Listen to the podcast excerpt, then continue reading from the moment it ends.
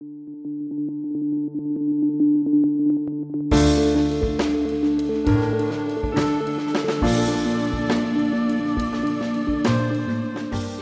und herzlich willkommen zu Unter der Lupe, der Politik-Podcast von Abgeordnetenwatch.de. Mein Name ist Josephine Andreoli und ich bin Investigativredakteurin bei Abgeordnetenwatch. Das Ziel unserer Arbeit ist, mehr Transparenz zu schaffen und damit das Vertrauen in die Politik zu stärken. Auf unserer Website findet ihr Recherchen zu Missständen und Verbesserungsvorschläge an die Politik. Außerdem habt ihr dort die Möglichkeit, in direkten Kontakt mit euren Abgeordneten zu treten. 2021 ist mit sechs Landtagswahlen und der Bundestagswahl im September ein richtiges Superwahljahr. Darum nehme ich euch in Unter der Lupe bis zur Bundestagswahl mit, hinter die Kulissen der Politik. In acht Folgen spreche ich mit PolitikerInnen über ihre Arbeit im Bundestag. Ich schaue mir an, was eigentlich in den Ausschüssen passiert, wie die Fraktionen Mehrheiten organisieren und warum Lobbyismus zwar ein wichtiger Bestandteil der Politik ist, aber auch gefährlich für unsere Demokratie sein kann, sofern er denn hinter verschlossenen Türen stattfindet.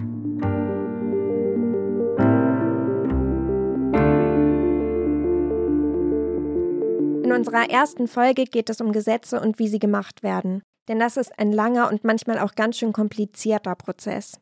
Und den schauen wir uns gemeinsam mit Kerstin Griese an. Die Münsteranerin ist Abgeordnete der SPD und arbeitet seit 2018 als parlamentarische Staatssekretärin im Bundesarbeitsministerium, das derzeit von Hubertus Heil geführt wird. Als Staatssekretärin ist sie Vermittlerin zwischen der Regierung und dem Parlament und hält die Verbindung zu den Ausschüssen, Arbeitskreisen und auch den anderen Parteien. Außerdem vertritt sie ihren Minister, also Hubertus Heil, wenn der verhindert ist. Mit Kerstin Griese spielen wir den Weg, den so ein Gesetz durchläuft, einmal durch. Von der Idee über die Ausarbeitung im zuständigen Ministerium bis zur Verabschiedung im Bundestag. Und zwar am Beispiel vom viel diskutierten Lieferkettengesetz. Und nur damit ihr Bescheid wisst, wir haben diese Folge schon am 20. April 2021 aufgenommen. Im Gespräch erzählt mir Kerstin Griese, ob es eigentlich stimmt, dass LobbyistInnen den Gesetzentwurf zum Teil schon vor den MinisterInnen zu sehen bekommen und wie die Ministerien und Koalitionsparteien miteinander um Kompromisse in den Gesetzestexten ringen. Und falls mal Fachbegriffe auftauchen, die ihr nicht kennt, schaut doch einfach in den Show Notes nach. Ich habe euch da ein kleines Glossar zur Folge angelegt. Und jetzt legen wir mal los. Hallo Frau Griese, schön, dass Sie zu Gast bei uns im Podcast sind. Hallo und einen schönen guten Tag. Wie entsteht eigentlich ein neues Gesetz? Erstmal gibt es eine Idee, was man gesetzlich verändern möchte, wie man die Welt verbessern möchte, was man regeln möchte. Diese Idee entsteht meistens äh, unter den Gesprächen von Abgeordneten, in den Debatten über das Wahlprogramm. Oft beginnt es damit, dass in einer Koalitionsvereinbarung eine Idee festgehalten wird, die zum Beispiel von einer der Parteien in ihrem Wahlprogramm vorgeschlagen wurde. Dann steht das im Koalitionsvertrag und dann geht es los, wenn der Bundestag zusammentritt, wenn die Bundesregierung gebildet ist, dass man sich dran macht, ein solches Gesetz zu entwickeln. Also es gibt einmal den Weg, dass die Bundesregierung ein Gesetz vorschlägt, dann wird das sehr stark von den Beamtinnen und Beamten, von vielen Juristinnen und Juristen in den Ministerien entwickelt, natürlich immer in politischer Rücksprache. Und es gibt aber auch den Weg, dass Abgeordnete selbst einen Gesetzesvorschlag machen und in den Bundestag einbringen, meistens als Fraktion, also einen Fraktionsvorschlag. Und es gibt auch die seltenen, aber immer sehr spannenden Fälle, dass Abgeordnete sich aus mehreren Fraktionen zusammentun. Bei den Gewissensfragen ist das oft der Fall, wo es um Anfang oder Ende des Lebens geht zum Beispiel. Und da tun sich dann Abgeordnete aus verschiedenen Fraktionen zu einem sogenannten Gruppenantrag zusammen. Und wenn es mindestens fünf Prozent der Abgeordneten sind, dann kann der Antrag auch im Bundestag gestellt werden. Ist es richtig, dass die meisten Gesetzesentwürfe von der Bundesregierung, also den Ministerien, erarbeitet werden? Genau, die meisten Gesetzentwürfe kommen von der Bundesregierung, aber sie haben eben ihre Ursache oder sind entstanden, weil sie von den Parteien vorgeschlagen wurden, von den Fraktionen dann verhandelt wurden, in den Koalitionsvertrag geschrieben worden sind. Und wenn man dann eben ähm, Partei ist, die regiert, dann ist es wichtig, dass man eben eng mit dem Ministerium zusammenarbeitet und dann kommt ein solcher Referentenentwurf aus dem Ministerium. Und der erste Schritt ist dann, dass der von der Bundesregierung im Kabinett beschlossen wird. Das Kabinett tagt immer mittwochs vormittags um 9.30 Uhr. Und da werden Gesetzentwürfe beschlossen und dann werden sie dem Parlament und dem Bundesrat zugeleitet. Und die befassen sich dann ausführlich damit. Und im Parlament werden sie sehr intensiv beraten, oft auch noch verändert. Das ist mir ganz wichtig. Wir haben im Bundestag immer den geflügelten Satz von dem Struckschen Gesetz. Das beruht auf Peter Struck, das war ein legendärer SPD-Fraktionsvorsitzender und der hat immer sehr auf die Rechte des Parlaments geachtet, nämlich dass nicht einfach das abgenickt wird, was von der Bundesregierung kommt, sondern dass das Parlament anständig, intensiv berät, Stellungnahmen einholt, Änderungsvorschläge debattiert und auch Änderungen an Gesetzen macht. Und deshalb heißt das Strucksche Gesetz, kein Gesetz verlässt das Parlament so, wie es reingekommen ist, weil eben im Bundestag, besonders in den Ausschüssen, ganz intensiv über jedes Gesetz beraten wird. Sie hatten eben schon den Referentenentwurf angesprochen. Vielleicht können wir ja einmal, um Klarheit in das Ganze zu bringen, ein paar Begrifflichkeiten klären. Können Sie einmal den Unterschied zwischen einem Eckpunktepapier, einem Referenten und einem Regierungsentwurf erklären? Ja, manchmal macht man bei Gesetzesvorhaben ein Eckpunktepapier. Das ist noch kein ausformuliertes Gesetz, sondern das sind die grundsätzlichen Inhalte und Ziele. Ich sage mal ein Beispiel. Ähm, gerade debattieren wir intensiv das Lieferkettengesetz oder wie es richtig heißt, das Gesetz über die unternehmerischen Sorgfaltspflichten in Lieferketten. Da geht es darum, dass keine Menschenrechtsverletzungen stattfinden sollen, wenn Produkte entstehen, hergestellt werden, die hier in Deutschland verkauft werden. Und das ist so ein Gesetz, wo es viel Debatten vorher gab. Und dann macht man manchmal erstmal Eckpunkte. Das machen dann meistens die Ministerinnen und Minister die dieses Gesetz vorschlagen wollen. Da macht man manchmal erstmal Eckpunkte, um sozusagen abzusichern, was wollen wir eigentlich in dem Gesetz regeln, was sind die grundsätzlichen Inhalte. Dann kommt der sogenannte Referentenentwurf. Der heißt so, weil er erstmal von den Referentinnen und Referenten des Ministeriums geschrieben wird, natürlich vom Minister oder von der Ministerin äh, abgesegnet wird und intensiv mit dem besprochen wird. Aber dieser Referentenentwurf blickt dann erstmal das Licht der Öffentlichkeit. Wir haben auch die Regel, dass wir das alles auf unserer Homepage veröffentlichen bin ja im Bundesministerium für Arbeit und Soziales. Wir machen sehr viele Gesetze und wir veröffentlichen auch diese Referentenentwürfe immer. Und dann ist die Phase der sogenannten Verbändeanhörung. Die ist noch nicht im Parlament, sondern die ist erstmal im Ministerium. Dann wird also dieser Gesetzentwurf einer Vielzahl von Verbänden zugestellt. Also ich sage mal bei dem Thema Grundrente auch ein großes Gesetz, was wir gemacht haben. Natürlich der deutschen Rentenversicherung, den Gewerkschaften, den Arbeitgebern, den Sozialverbänden. All diese bekommen dann die Möglichkeit, dazu eine Stellungnahme abzugeben. Jetzt beim Lieferkettengesetz sind es natürlich auch sehr stark die Wirtschaftsverbände, aber eben auch die Verbände, die sich für fairen Handel engagieren, für eine Welt engagieren, die Dritte Weltorganisationen und so weiter. Und diese Verbändeanhörung ist auch wichtig, weil nämlich danach auch nochmal im Ministerium geguckt wird, sind da wichtige Anregungen? Haben wir da vielleicht was nicht klar ausgedrückt? Könnte man das und das vielleicht besser formulieren? Von wem stammte denn die Idee für das Lieferkettengesetz? Ach, das ist eigentlich ganz spannend, weil das auch eine Debatte ist, die es sehr stark in der Zivilgesellschaft gibt. Also die ganzen Organisationen wie Brot für die Welt oder Miserior, die sich für fairen Handel engagieren, haben immer wieder gesagt, man muss eigentlich was tun, damit auch Deutschland sich an diese Pflichten hält, damit auch Deutschland stärker darauf achtet, wie wird eigentlich das T-Shirt produziert, was ich anziehe, wo kommt der Kaffee her, finden da zum Beispiel Kinderarbeit oder Sklavenarbeit statt bei der Herstellung werden da giftige Stoffe verwendet. Es ist ja auch immer mehr ein Thema für uns alle, für uns Verbraucherinnen und Verbraucher, dass wir Sachen kaufen wollen, wo wir uns sicher sind, dass sie nicht unter schlimmen Umständen entstanden sind.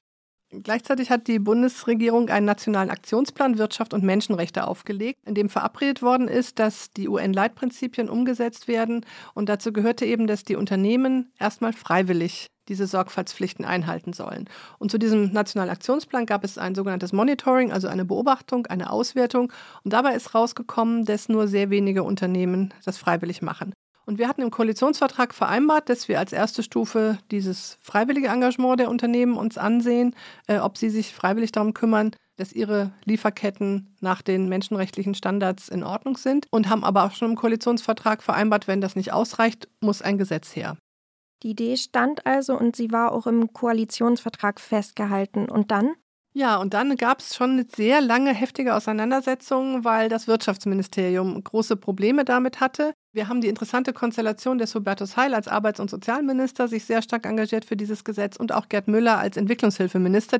Das Wirtschaftsministerium ist natürlich traditionell sehr eng mit den großen Wirtschaftsverbänden verbunden und die haben natürlich viele Bedenken immer wieder zu Protokoll gegeben und gesagt, wir halten das für zu aufwendig, für zu schwierig, wir wollen das nicht. Aber viele, viele, viele, auch glaube ich nächtliche, äh, aber stundenlange Gespräche zwischen den drei Ministern, Herrn Altmaier, Herrn Müller und eben Hubertus Heil, also dem Minister, bei dem ich Staatssekretärin bin, haben ergeben, dass man jetzt endlich einen Regierungsentwurf hat. Das Kabinett hat das schon beschlossen. In welchem Fachreferat wurde denn der erste Entwurf erarbeitet? Das wurde bei uns in der sogenannten internationalen und europäischen Abteilung erarbeitet. Da sitzen viele kluge Juristinnen und Juristen. Das hat nämlich alles sehr viel auch mit juristischen Fragen zu tun, wie man das rechtlich regelt, damit solche Sorgfaltspflichten auch eingehalten werden, damit die kontrolliert werden können. Wie kann man sich denn die Ausarbeitung von Eckpunkten und einem ersten Entwurf überhaupt vorstellen?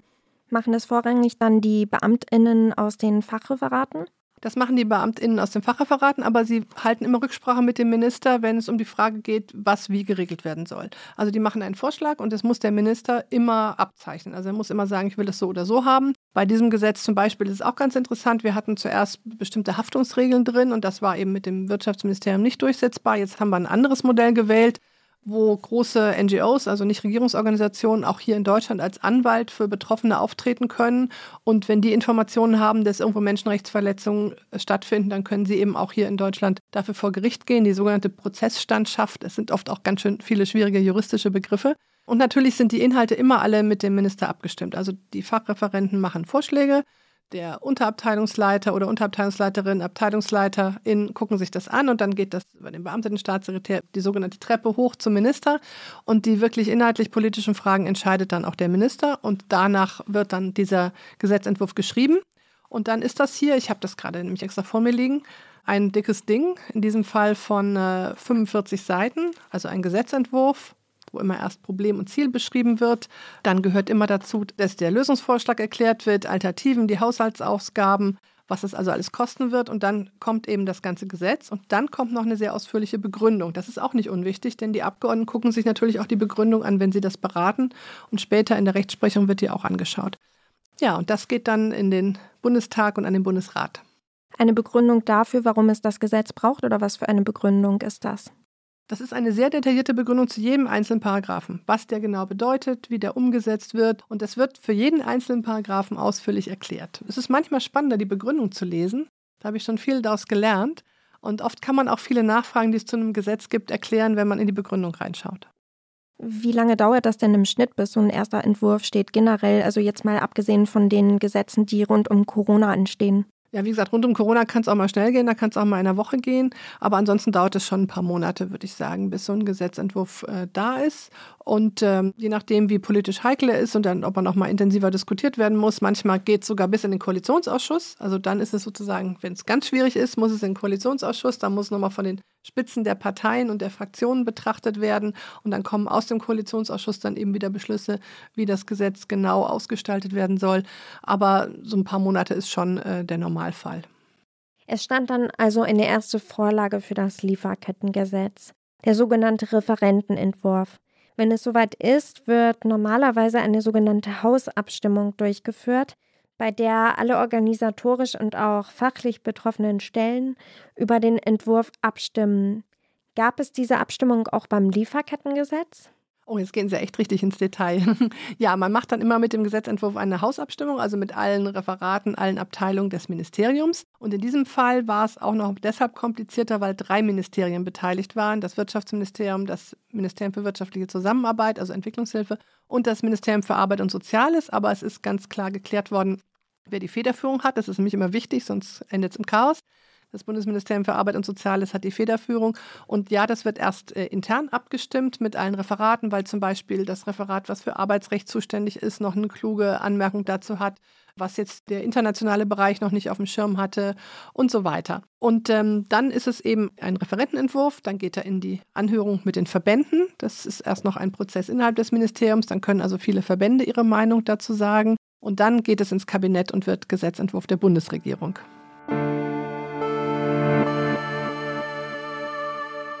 Für die Ministerien gehört es zur Prozedur, Verbände und Unternehmen um ihre Einschätzung und auch Expertise zu bitten. Im besten Fall macht dieser Austausch ein Gesetz dann noch besser. Aber so oder so handelt es sich eben um Lobbyismus. Deswegen ist es sehr wichtig, dass auch tatsächlich alle Gruppen angehört werden, also auch NGOs und solche, die über weniger Ressourcen verfügen. Die Verbände und Unternehmen arbeiten nämlich darauf hin, dass ihre Interessen möglichst weitgehend übernommen werden. Sollten ganze Textpassagen aus den Stellungnahmen einer Firma übernommen werden, ist das für die natürlich ziemlich gut. Für die Politik ist das eher ein Armutszeugnis. Die Beteiligung von Verbänden, wie zum Beispiel Gewerkschaften oder auch Arbeitgeberverbänden, beginnt oft schon bevor der Gesetzentwurf überhaupt in den Bundestag eingeht. Das hängt damit zusammen, dass die Ministerien sowieso in regelmäßigem Austausch mit ihnen stehen. Kerstin Griese findet das gut.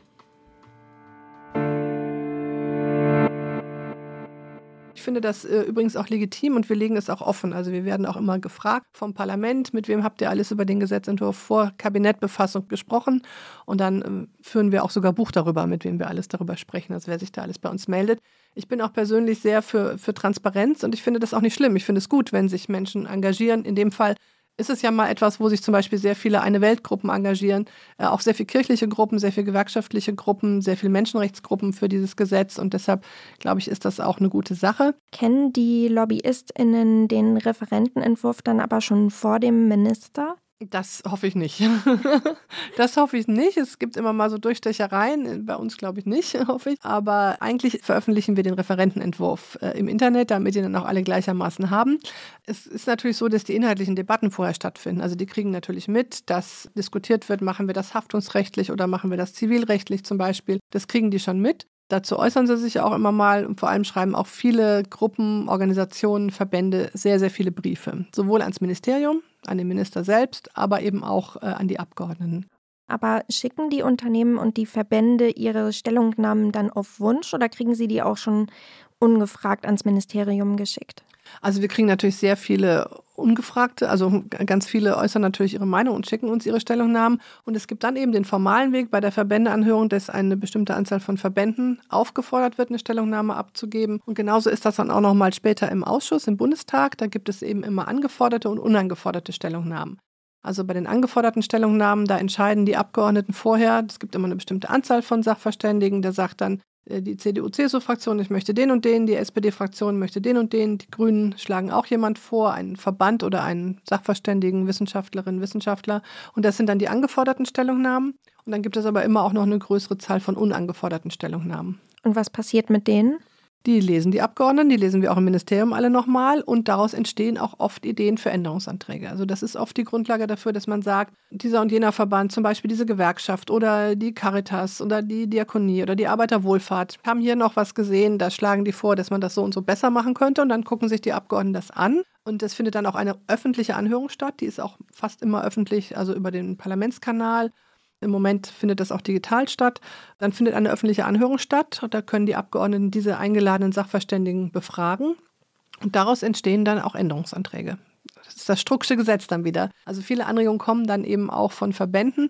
Und man will natürlich auch bei bestimmten Themen, will man ja auch die Leute mitnehmen. Also ich sage mal so ein Beispiel, das bringt ja nicht so ein Gesetz über die äh, Sorgfaltspflichten in Lieferketten zu machen, wenn hinterher das überhaupt nicht auf Akzeptanz stößt. Man muss natürlich auch immer so in dem Fall sowohl die eine Weltgruppen und die Menschenrechtsgruppen, aber eben auch die Wirtschaft mitnehmen und ihnen erklären, es ist machbar, ist ja auch eine gute Sache für die Wirtschaft. Und insofern muss man immer so ein bisschen mit allen auch argumentieren und arbeiten, weil man sie ja auch mitnehmen will auf dem Weg dass ein solches Gesetz auch ein Erfolg wird.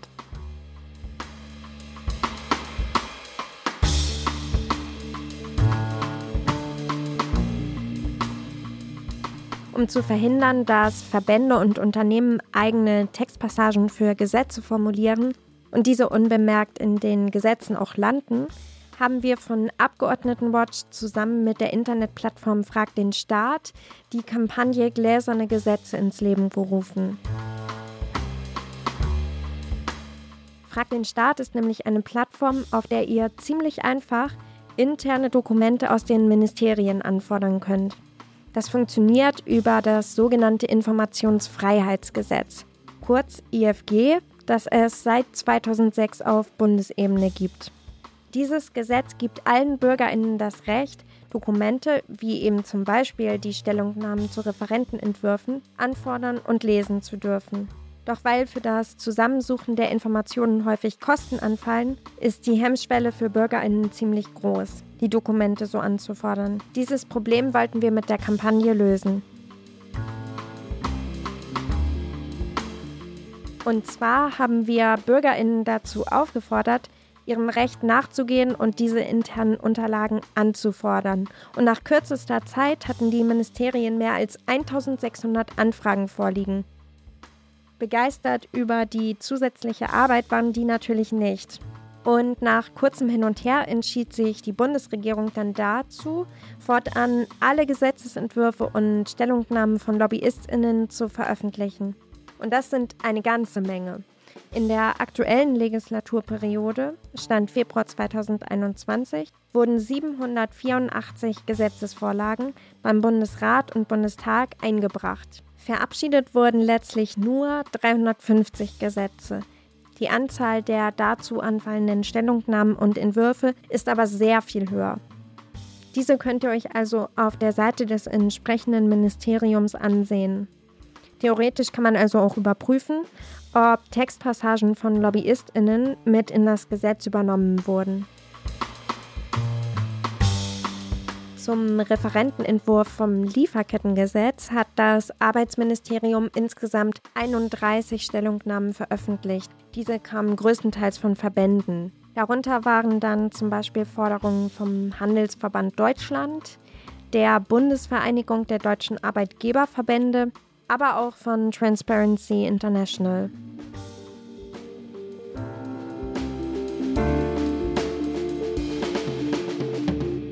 Die Frage ist ja aber, wo hört der Sachverstand auf und wo beginnt die Lobbyarbeit? Aus Unternehmersicht ist es ja nur verständlich, dass die irgendwie fertig ausformulierte Texte versuchen mit einzubringen, wenn sie dadurch ihre eigenen Wünsche und auch Forderungen in so einen Gesetzesentwurf einbringen können. Ja, also ich arbeite halt in einem Bereich, wo es sehr viel um Arbeits- und Sozialpolitik geht, wo wir eigentlich, wie ich finde, ein ganz gutes Klima haben, dass eben Wirtschaft, Gewerkschaften, äh, Sozialverbände sehr präsent sind in den Debatten über unsere Gesetze. Und das ist, glaube ich, auch gut, weil die ja auch äh, Sachverstand haben, weil die mit den Menschen zu tun haben, um die es geht. Es gibt sicherlich andere Bereiche in der Energiepolitik oder in der Forschung, wo eine ganz andere Form von Lobbyismus stattfindet. Ich finde Lobbyismus an sich nicht schlimm. Ich finde nur, er muss transparent sein. Also ich finde, man muss es offenlegen. Man muss es auch als Abgeordneter offenlegen. Dann ist es durchaus legitim und ja auch eine Bereicherung der inhaltlichen Debatte, wenn betroffenen Verbände zum Beispiel ihre Meinung äußern. Ich sage mal ein anderes Beispiel. Ich bin auch für Behindertenpolitik zuständig und da wären wir ja total doof, wenn wir nicht mit den Verbänden von Menschen mit Behinderung zusammen diese Gesetze entwickeln würden. Und wenn wir nicht mit den Betroffenen selbst das machen, da gibt es ja sogar die politische Devise nicht äh, über uns ohne uns. Also die Menschen mit Behinderung sagen selber, dass dass sie das nicht akzeptieren, wenn nur über sie geredet wird und sie nicht mitreden können.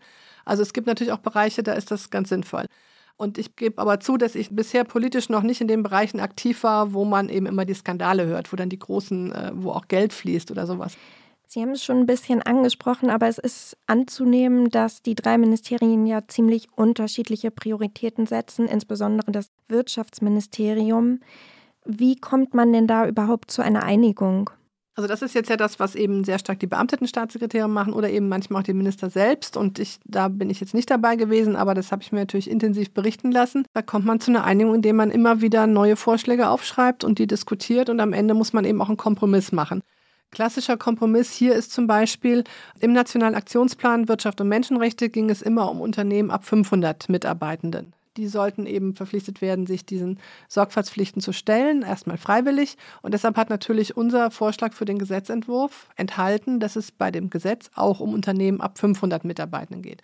Der Wirtschaftsminister wollte 5000 Mitarbeitende. Also das wären dann sehr viel weniger Unternehmen, die betroffen wären in Deutschland. Wir haben uns jetzt am Ende, und das ist dann so ein typischer Kompromiss, darauf geeinigt, das in zwei Schritten zu machen. Zuerst für Unternehmen ab 3000 Mitarbeitende, das gilt dann ab 2023, und dann ab 2024 für Unternehmen ab 1000 Mitarbeitende.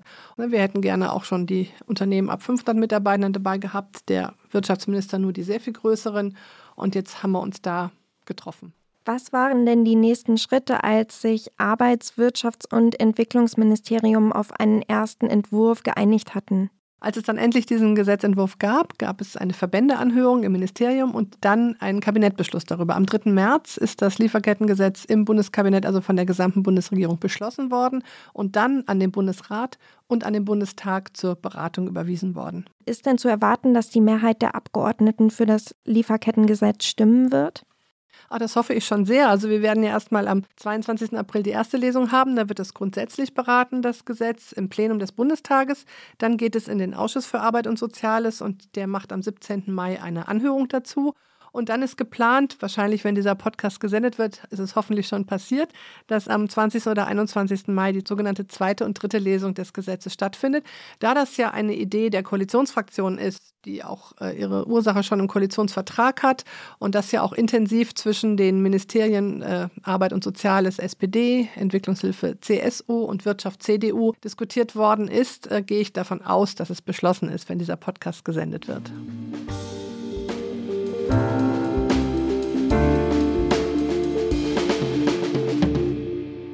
Das Lieferkettengesetz soll große Unternehmen dazu verpflichten, Sozial- und Menschenrechtsstandards einzuhalten. Die drei Minister Hubertus Heil, Gerd Müller und Peter Altmaier feiern das Gesetz als historischen Durchbruch. Doch NGOs und Menschenrechtsorganisationen kritisieren den Entwurf ziemlich scharf. Bei den zentralen Punkten hätten sich die Wirtschaftsverbände durchgesetzt. Sind die Minister also zu sehr auf die Interessen der Unternehmen angegangen? Klar ist, die Verbände wollten das Gesetz von Anfang an verhindern. Als das nicht geklappt hat, gingen sie einfach dazu über, die Regelungen aufzuweichen. Mit Erfolg. Bis 2024 sollen nur große Firmen ab 3000 Mitarbeiterinnen von dem Gesetz betroffen sein. Außerdem müssen die Firmen nicht, wie ursprünglich geplant, die gesamte Lieferkette auf Menschenrechte und faire Arbeitsbedingungen prüfen, sondern nur noch auf die direkten Zulieferer. Das bringt aber herzlich wenig, denn die Lieferketten sind nach hinten raus verdammt lang. Nehmen wir als Beispiel mal ein Smartphone. Das Kobalt, das in unseren Akkus steckt, stammt aus bis zu 100 verschiedenen Minen im globalen Süden. Die Überprüfung einer direkten Lieferkette bringt den vielen Menschen, die dort arbeiten, daher überhaupt nichts. Ein weiterer Kritikpunkt, die zivilrechtliche Haftung, also die Möglichkeit, dass Arbeiterinnen aus zum Beispiel Pakistan in Deutschland klagen können, ist komplett gestrichen worden. Und auch Umweltstandards wurden ausgeklammert. Dass die zentralen Forderungen der Wirtschaftsverbände fast eins zu eins übernommen wurden, haben übrigens JournalistInnen vom ARD-Magazin Monitor herausgefunden. Sie haben Mails und Schriftverkehr ausgewertet, der zwischen Wirtschaftsverbänden und Ministerien hin und her ging. In den Shownotes findet ihr den Link dazu. Von außen betrachtet macht das den Eindruck, als ließe sich der Staat, genauer gesagt die Bundesregierung, von den Wirtschaftsverbänden Regeln diktieren.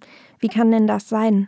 Das würde ich nicht so sagen, denn es gibt im Moment auch noch viel Kritik aus der Wirtschaft an diesem Gesetz. Und ich habe gerade gestern nochmal bei einer interessanten Veranstaltung mit den NGOs, also den Nichtregierungsorganisationen, die sich sehr stark für dieses Gesetz engagiert haben, gesprochen. Natürlich können die sich immer noch weitergehende Regelungen vorstellen. Und natürlich sagen die auch, wir hätten gerne noch schärfere Regeln. Wir hätten gerne, dass auch schon kleinere Unternehmen einbezogen sind, nicht erst ab 3000 bzw. ab 1000 Mitarbeitenden. Aber ich habe erlebt, dass sie sehr stark anerkennen, dass dieses Gesetz jetzt auf den Weg gebracht ist dass sie das auch als richtigen Erfolg erleben, dass sie als Menschenrechtsorganisation das geschafft haben, dass Deutschland ein solches Gesetz haben wird. Es wird das schärfste Gesetz sein, was es zu diesem Thema gibt auf der Welt. Insofern würde ich das nicht runterspielen. Also die Kritik, die ich so vernommen habe, die kommt schon größtenteils von den NGOs und auch Menschenrechtsorganisationen. Warum konnten denn die mit ihren Stellungnahmen auch bei den Verbändeanhörungen nicht so sehr durchdringen wie die Wirtschaftsverbände?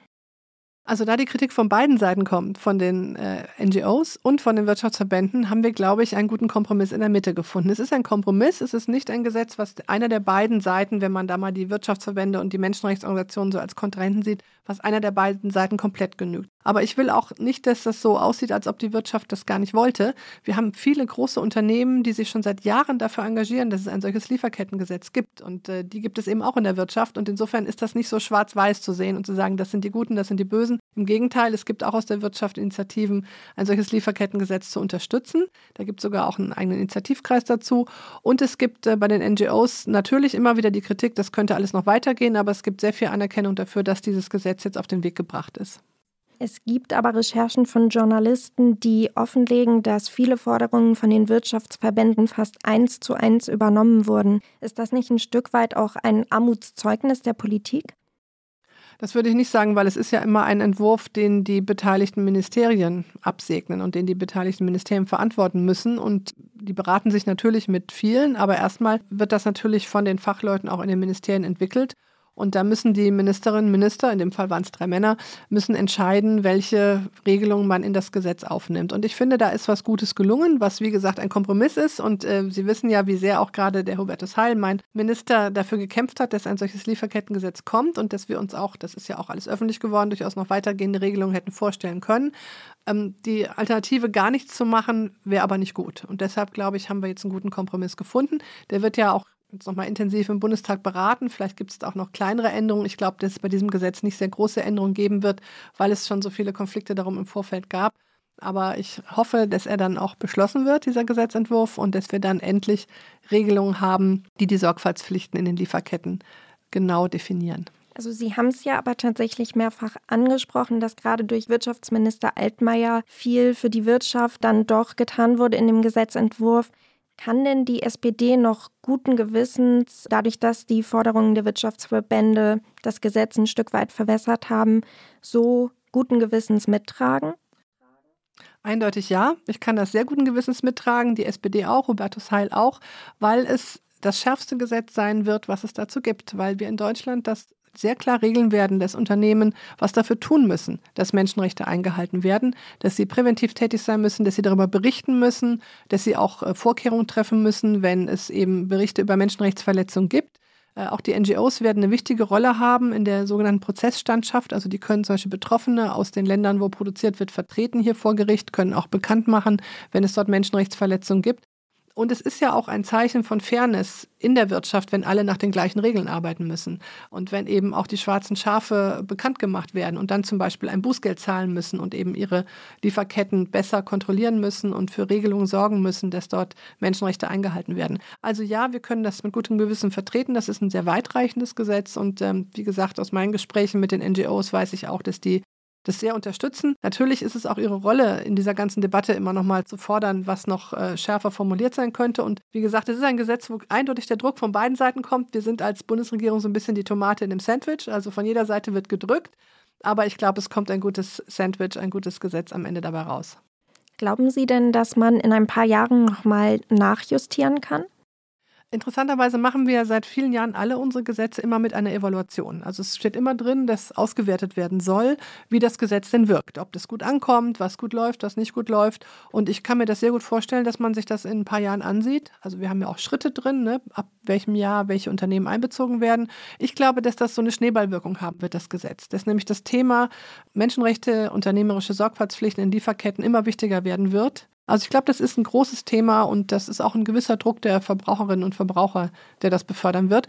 Und ich denke schon, dass man sich das in ein paar Jahren nochmal ansehen wird und sagt, ob, ob man das zum Beispiel auch für mehr Unternehmen ähm, verpflichtend machen wird, auch für kleinere Unternehmen als äh, nur ab 1000 Mitarbeitende. Und ich denke schon, dass man sich das in ein paar Jahren nochmal ansehen wird und sagt, ob man das zum Beispiel auch für mehr Unternehmen verpflichtend machen wird, auch für kleinere Unternehmen als nur ab 1000 Mitarbeitende ich vermute, dass das kommen wird, ja. Vielen Dank für dieses spannende Gespräch, Frau Griese. Ja, vielen Dank. Mir hat es auch Spaß gemacht.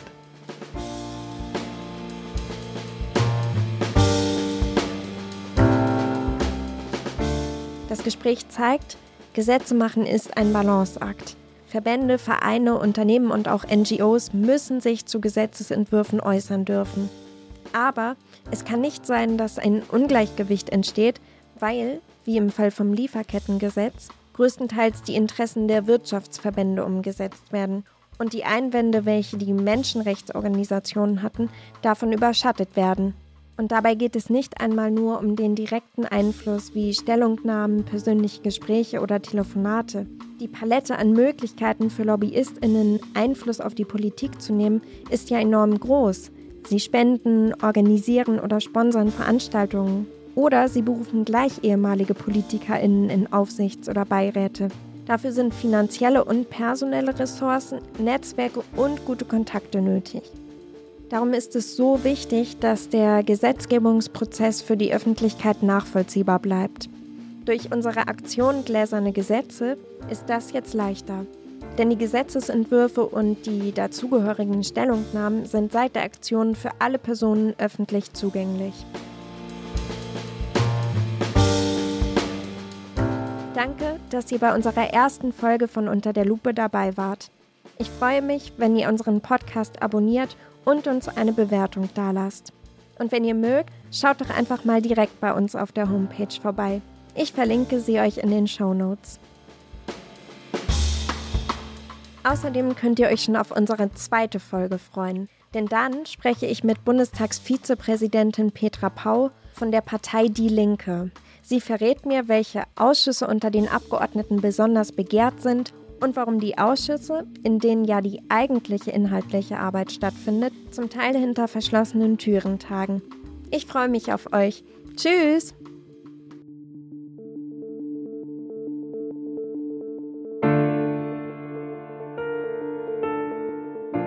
Das war Unter der Lupe, der Politik-Podcast von Abgeordnetenwatch.de. Konzept und Redaktion Lea Briand und Josephine Andreoli. Produktion Pool Artists.